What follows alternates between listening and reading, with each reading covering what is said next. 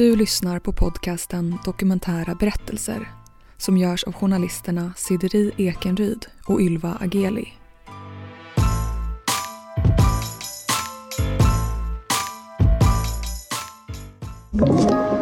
Podplay. Med nya digitala kommunikationskanaler kommer också nya typer av brott.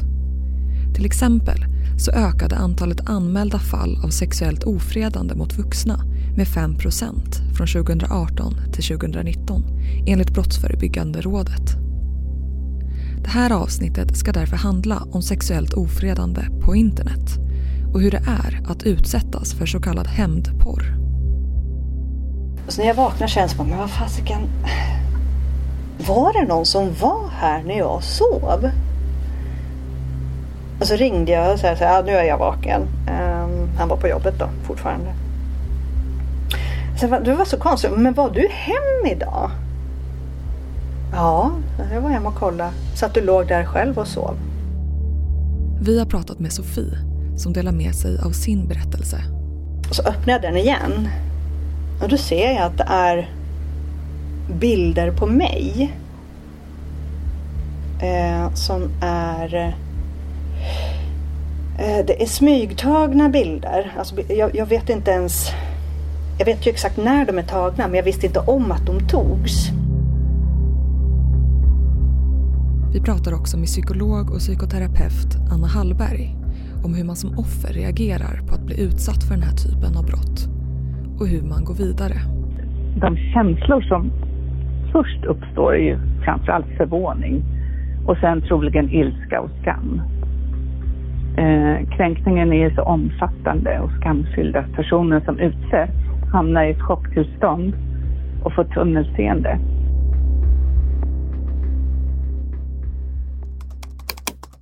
Året är 2005 och Sofie är 27 år gammal. Hon har precis börjat dejta på nätet då hon får kontakt med en man. Så det var en dejtingsajt och jag var eh, väldigt nyseparerad ska jag säga. Jag hade lämnat ett väldigt långt eh, förhållande. Jag hade eh, nästan ja, jag vuxit upp med, med den, eh, mitt ex, tidigare ex då. då. Eh, vi, eh, vi växte ifrån varandra helt enkelt. Jag träffades när jag var väldigt, väldigt ung, 16-17 år. Och, eh, så var jag då ute på någon dejtingsajt och det var sådär ja, men man kom in en, en frisk fläkt på något sätt för att distrahera en ifrån en separation på något sätt. Hon kommer allt närmare mannen hon träffat på nätet. Under ett halvårs tid lär de känna varandra utan att träffas. De mejlar och pratar i telefon. Men vi eh, var väl båda två eh, lite sådär restriktiva mot varandra från första början eftersom det ändå var nätet. Och eh, jag tror det tog eh, nästan ett halvår av mejlande, chattande, pratande innan vi faktiskt träffades rent fysiskt. Eh, men då hade vi ändå avhandlat väldigt mycket saker. Även fast man inte hade träffats rent fysiskt. Man eh, hade skärmen som ett litet skydd. Eh, klart man kunde dra till med lite grann vad som helst men eh, den, den tanken hade ju jag flera gånger. Så här, är det här något skitprat bara eller är det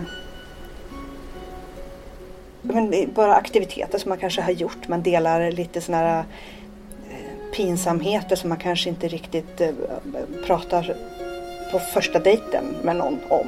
Det ju, kan ju ibland vara svårt att säga Eh, pinsamma saker som man själv tycker att man har gjort eller eh, sagt till någon. Eh, utan det är faktiskt lättare att, att liksom avhandla bakom en skärm. Man kan vara mer öppen för den personen ser ju inte. Det är alltid svårt att fronta någon öga mot öga oavsett egentligen vad det gäller. Eh, men i skydd av en skärm eller i skydd av en chattkanal så på något konstigt vänster så kan man ju vara väldigt öppen. Och det var det jag tror ibland hände då. Att man kommer varandra väldigt nära fast på cyberväg. Och han var ju då väldigt eh, tvärtom jämfört med mitt förhållande som jag då hade, höll på att separera ifrån. Så det var en frisk fläkt som kommer in och det var tjo och kim och jättekul och allt. Det var mycket skratt och precis sånt som man behöver när man går igenom svåra saker och det är, det är ju tufft med en separation.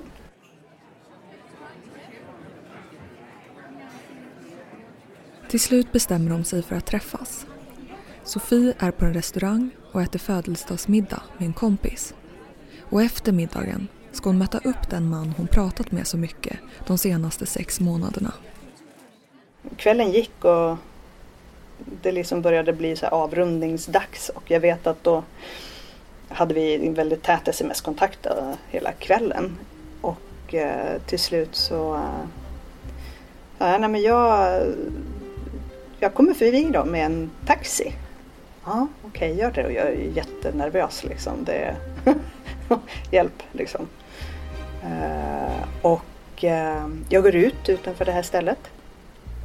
Och eh, jag står där liksom som någon eh, litet fån mitt på trottoaren och väntar liksom. Och så, ja men eh, jag sitter här i bilen, jag, vet, jag ser dig. Jaha, oj, hjälp här. Och så tittar jag in och eh, jag sätter mig i den här taxibilen och så båda två börjar asgarva samtidigt liksom. Och eh, den här taxichauffören vet jag, han eh, han tittade, jag såg att han tittade bak i backspegeln och så bara, är det här någon typ av blind date eller? Och så, ja, båda två började säga, ja det kan man väl nästan säga. Fast vi känner varandra jätteväl men det, ja, det är konstigt. Det är första gången vi ses fast vi har pratat jättelänge. Så, jaha, ja, ja, ja. Framåt vårkanten börjar de träffas mer och mer. Det var, det var ju väldigt omtumlande allting. Det gick jättefort kändes det som. För att vi kände ju varandra så väl.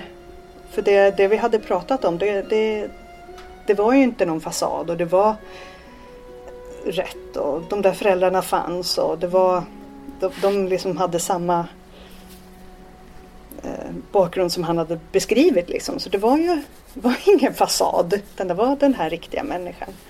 Eh, men samtidigt så var det någonting eh,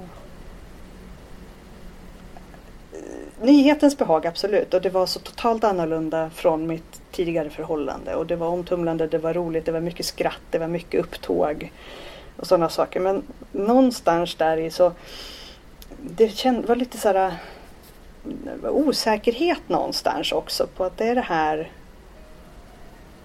Ska det vara så här? det var mycket eh, så subtilt ifrågasättande. Eh, från att ena sekunden vara så um, ja, men man, var, man var så uh, jordad och man var så ordentlig och du var så, man var så bra som person till att eh, ja, sådana här eh, jobbigare saker som man kanske hade delat med sig om att det, det var tuffa saker i ens uppväxt och sånt där då kunde det vända sig mot en att nu, jag var ju skadad på grund utav det och det var ju, ja, din osäkerhet kommer ifrån det här och sånt där. Ja, sådana saker som man... Jag hade väl inte tänkt på det på det sättet men när man får höra sådana saker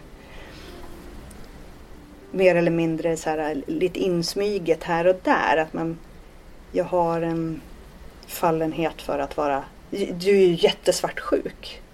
Och så till slut så blir det ju att, ja men då är jag väl det då. Fast jag nog inte var det. Um, eller du, du litar ju inte på dem därför att uh, du tidigare har blivit behandlad illa i relationer och sånt där. Vilket det var sådana där små saker som det, det klickade liksom aldrig ihop. Jag, jag, fick aldrig ihop det och det, det var eh, kändes lite skevt sådär sådana påståenden. För att jag visste ju så väl att det var inte så. Men om man då får höra sånt hela tiden så känns det ju helt plötsligt som att jo, men jag är nog eh, jätteosäker eller jag, jag kan nog inte de här sakerna och så. Uh. Små varningssignaler dyker upp allt oftare. En dag ska hon låna hans lägenhet. Och fick sova där för att det var närmare eh, från det stället jag hade jobbat på än att åka hem till mig. Så jag åkte hem dit och sov. Eh, och han eh, var iväg och jobbade på dagen. Och du vet, när man ligger och eh, sover fast man ändå inte är vaken. Och sen när jag väl vaknar då efter jag hade sovit, sovit på dagen för det första är jättekonstigt. Man sover oroligt och sådär efter ett nattpass. Och så när jag vaknar känns det men vad fasiken. Var det någon som var här när jag sov? Och så ringde jag och sa att ah, nu är jag vaken. Um, han var på jobbet då fortfarande. Så det var så konstigt. Men var du hem idag? Ja, jag var hemma och kollade. Så att du låg där själv och sov. Så jag bara va? Klart, så, klart, klart jag ligger själv. Men vad menar du själv? Nej, nej. Alltså jag skulle bara kolla så att du, du var hos mig typ. Okej. Okay. Tror alltså att jag har någon i hans lägenhet. Så det var sådana här små saker. Så först så tror, tror man ju att man hör fel och så ställer man en motfråga och så får man en överslätning som att man har missförstått. Så visste liksom aldrig riktigt var det jag som missförstod eller inte. Alltid någon sån här liten halvlimbo med inbillar jag mig nu eller var det på riktigt? Men det hade i alla fall kontrollerats att jag skulle vara på plats där och sova och det var det var mycket sådana här konstiga saker som eh, jag skulle iväg på, till, till, Afghanistan på mission men det, det, fick jag ju absolut inte göra. Så att, för då skulle man, jag, jag man, kunde ju råka illa ut och, och fine med det. Men det var ju inte mer fysiskt råka illa ut utan jag skulle ju vara psykiskt sjuk när jag kom hem. Eh, jag skulle inte fixa det för jag var inte så stark. Och av någon outgrundlig anledning så åkte jag ju aldrig på det där heller. Även fast jag kom med och fick in kallelseorder och allting. Eh.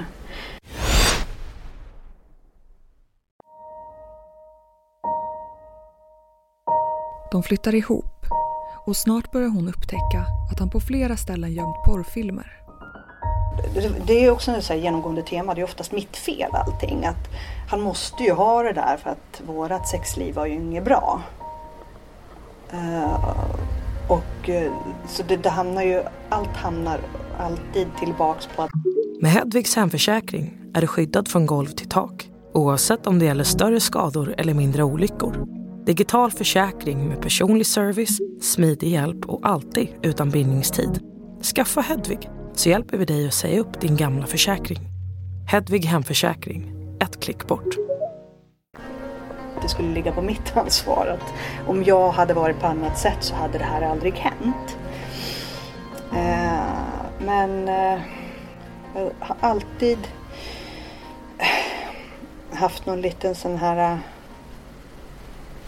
eh, avsmak för just det. Eh, för just den typen av industri. Eh, den lyckliga horan finns liksom inte. Eh, det, det bara skitsnack allting. Och nej, jag, bara, jag tycker bara att det är hemskt. Eh, och att det är så no normaliserat och allting. Totalt kommer de vara tillsammans i tio år, gifta sig och få ett barn tillsammans. Men en dag ska Sofie förstå att det är något som inte stämmer. Och eh, vi hade iPads jag tror vi hade två iPads eller något sånt där. Eh, där vi då, vi hade ju samma lösenord för att eh, ja, barn lär ju sig jättesnabbt och hur de hanterar en iPad. Eh, så appar och filmer och småspel och sånt där då för att eh, barnet skulle kunna använda iPadsen. Och eh, han var väl ute på någon jobbresa vet jag. Och jag var hemma. Jag eh, skulle då ladda iPaden, eh, den ena av dem. Och eh, bara på allt. Så jag liksom stängde ju ner alla appar medan jag sätter den här på laddning. Och så det är liksom det swishar förbi något i de här apparna som jag bara såhär, vänta, ding ding ding, vad är det där? Varningsklockan liksom bara skrek i mitt huvud. Jag bara, vad, vad var det jag tog bort nu? Och så gick jag tillbaks in för det, det var precis, eh, jag tror det var meddelandeappen jag hade stängt ner eller om det var mejlen, jag tror det var meddelande. Och så öppnade jag den igen. Och då ser jag att det är bilder på mig. Eh, som är eh, Det är smygtagna bilder. Alltså, jag, jag, vet inte ens jag vet ju exakt när de är tagna men jag visste inte om att de togs. Eh, och då, då, jag var på jobbresa när de här bilderna togs. För de togs under ett Facetime-samtal. Så att han har alltså suttit och tagit skärmdumpar under Facetime-samtal på mig utan att jag vet om det. Alltså vi har ett normalt, en normal konversation och pratar. Eh, enda som är lite udda är väl kanske att jag då jag tar det här Facetime-samtalet medan jag duschar för att jag skulle iväg på eh, en jobbmiddag. Så jag, först pratar jag med barn eh, och säger hej och hå och sen så fortsätter han och jag och pratar och jag hoppar in i duschen. Under tiden då sitter han och tar skärmdumpar på mig när jag då duschar. Eh, och de här bilderna som han då, som jag då ser i iPaden är eh, de här skärmdumparna. Då har han ju då täckt över ansiktet med typ någon sån här eh, stjärna eller någon symbol av något slag. Men skrivit dit lite sköna eh, kommentarer då. Um, um, she's my motherfucking milf. Eller um, det är kuken hon vill ha. Hur påverkas man psykiskt av att bli fotograferad och utlämnad utan sin vetskap? Vi hör Anna Hallberg, psykolog och psykoterapeut. De känslor som först uppstår är ju framförallt förvåning och sen troligen ilska och skam. Eh, kränkningen är så omfattande och skamfylld att personen som utsätts hamnar i ett chocktillstånd och får tunnelseende. Eh, och liksom bara där, eh, för det första, eh, om du vill ha bilder då på, vi var ju gifta då vid det här laget. Vill du ha bilder på din fru så fråga om det då. då. Det, frågan är fri liksom. Men smygta inte bilder på mig. Eh, för det andra, varför täcker du över ansiktet om du nu vill ha bilder på mig? Och varför skriver du dit de där sakerna som att jag vore någon sak? Alltså en ägodel. Troligen så tvivlar man också på att det är sant, eh, det man har fått höra eller fått se. Ehm, och kanske att den här personen förminskar och förnekar att skadan är så omfattande som den faktiskt kan vara på nätet. Sofie misstänker att de bilder på sig själv som hon precis hittat inte bara ligger sparade i iPaden. Hon känner på sig att de är delade med andra. Kände jag bara direkt så att det där är inte för husbehov. Alls. För då hade du gjort nummer ett, då hade du frågat och inte gjort något mer. Du hade inte smygtagit, du hade inte modifierat bilderna på något sätt. Um, jag uh, blir vansinnig känner jag. Sådär arg, jätte jätte arg. Förbannad och allt på en gång. Men eh, ja, jag var ju ensam hemma liksom eh, med barn och det här var väl ungefär mitt i veckan. Jag tänkte så här, det här är ingen diskussion jag tänker ta på telefon. Alls. Så jag väntar ju tills han kommer hem och så ja, tar jag ju det med honom då. Till en början förnekar han allting och säger att bilderna varit för privat bruk. Men sen ändrar han sig och förklarar att han har använt bilderna för att skapa en fejkad profil i syfte att komma i kontakt med en annan man som han tror att Sofie varit otrogen med. Vilket också bara var lite så här, men varför frågar du inte bara mig? Eller skriv till den personen direkt. Alltså, det är inte så svårt. Du behöver inte skapa något alias för att ta reda på saker. Och just där och då när han säger att jag tänkte att jag skulle skapa en profil. Och då var det bara så här, nej. Nej, nej, nej, nej, nej, det är exakt det han har gjort. Alltså jag, jag, jag, bara, jag bara visste det. Jag bara visste det. Ja, beroende på Vi hör psykolog Anna Hallberg igen. person så kan man antingen bli så arg att man polisanmäler eh, och ställer gärningsmannen mot väggen och berättar för alla som man känner tillit till, som man litar på. Eh, eller så blir man helt passiv av skammen och den enorma kontrollförlust som man drabbas av. Det ha- känner man troligen även i det första fallet när man blir arg. Ehm, och vi tror ju att i båda fallen så lider personen psykiskt.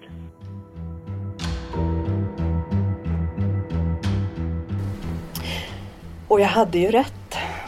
Eh, det som var läskigt var att jag hade ju så pass rätt. Men jag var bara nio månader sen. För att när jag hade den här konfrontationen med honom då hade den här profilen redan funnits i nio månader. Så han, eh, han skapade den profilen eh, 2012 när jag var eh, borta. Hon har ju, hennes tillit till eh, en väldigt nära person har ju brustit totalt på grund av det han har gjort. Alltså det är en man hon har levt med, hon har barn med. Efter konfrontationen så har Sofie en magkänsla av att bilderna på henne ligger någonstans ute på internet. Hon försöker hitta, men lyckas inte. Och långsamt övertalas hon att ändå stanna i relationen. Det skulle ju bli så mycket förändringar och det var det ena med det tredje.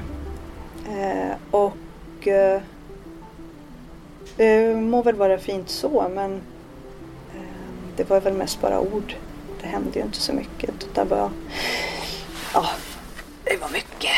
Eh, livet gick ju vidare så att säga. Eh, så att jag höll ju ihop i två år till. Eh, innan jag faktiskt eh, lämnade eller sa att jag ville skiljas.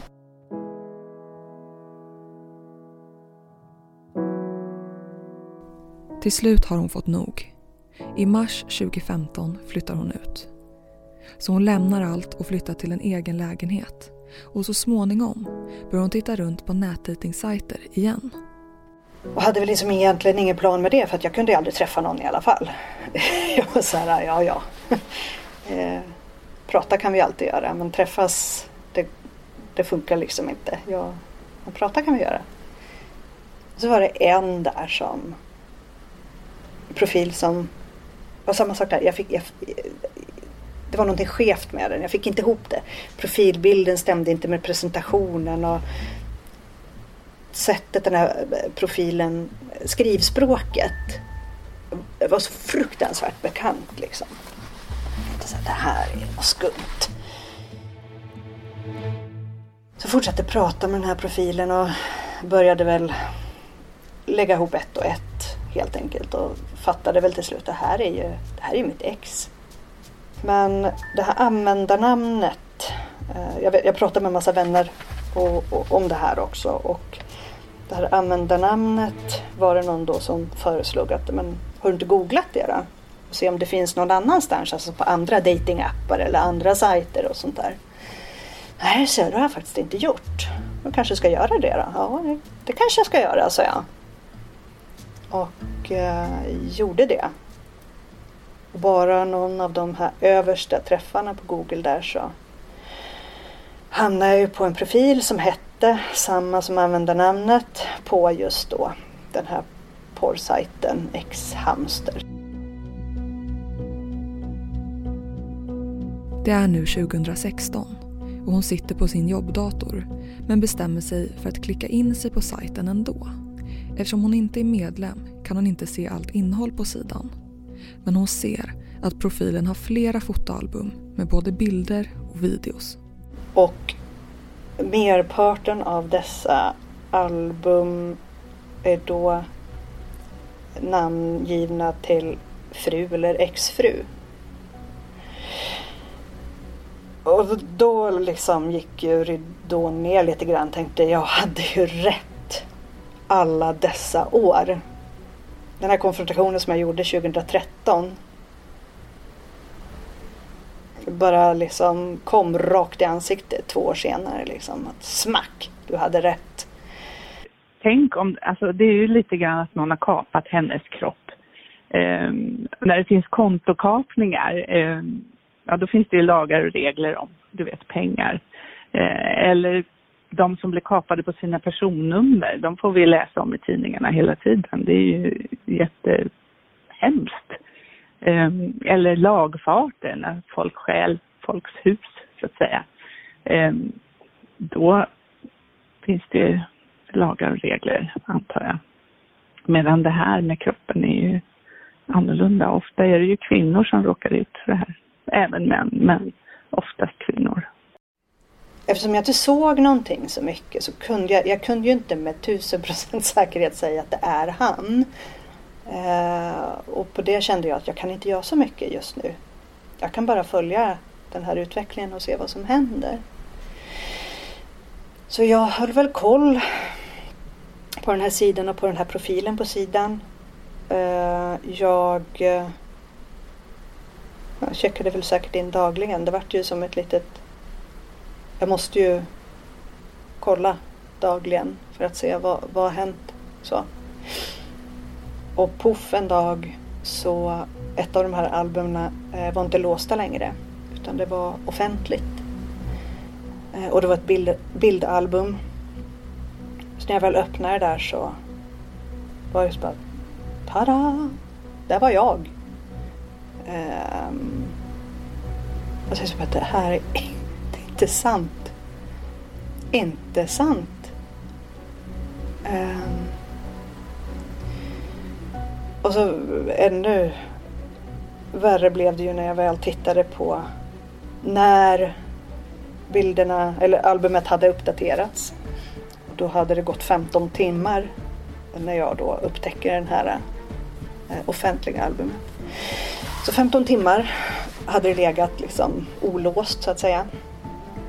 Och så tittar man på lilla räkneverket där nere så var det nästan 30 000 gånger som det här albumet hade öppnats på de här 15 timmarna.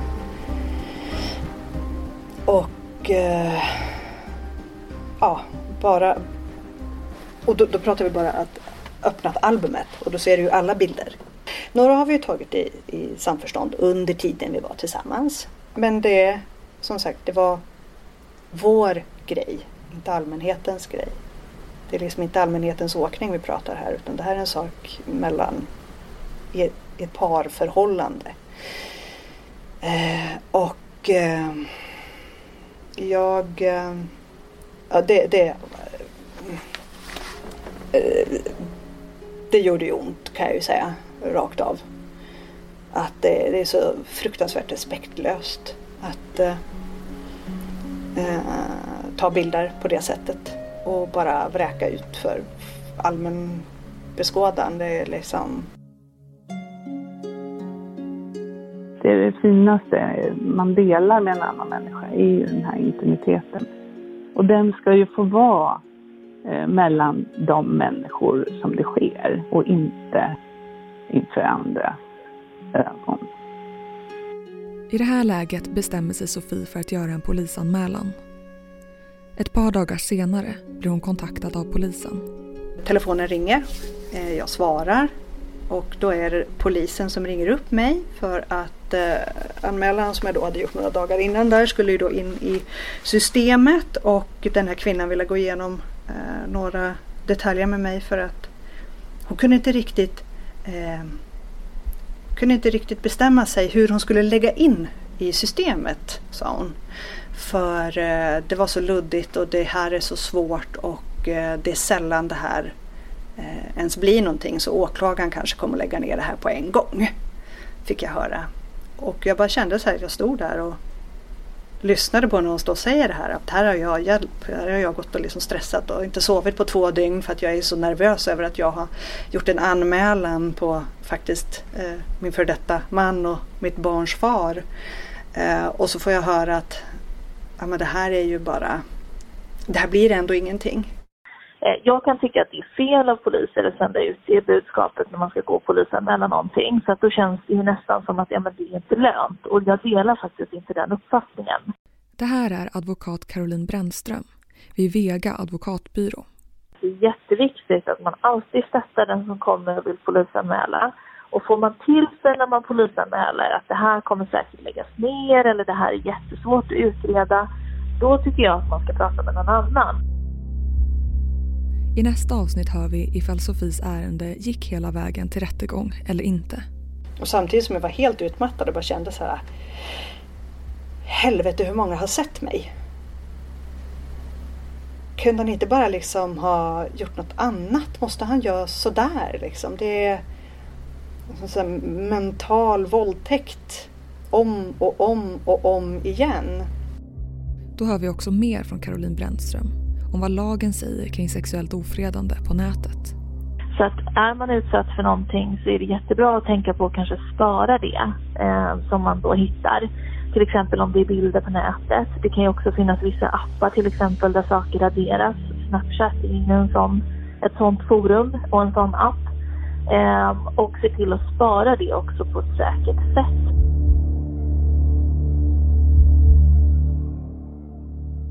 Du har lyssnat på del 1 av Min man la ut mig på en porrsajt. Vill du komma i kontakt med oss som producerar den här podden? Eller vill du dela med dig av din historia? Mejla till kunskapsstudion gmail.com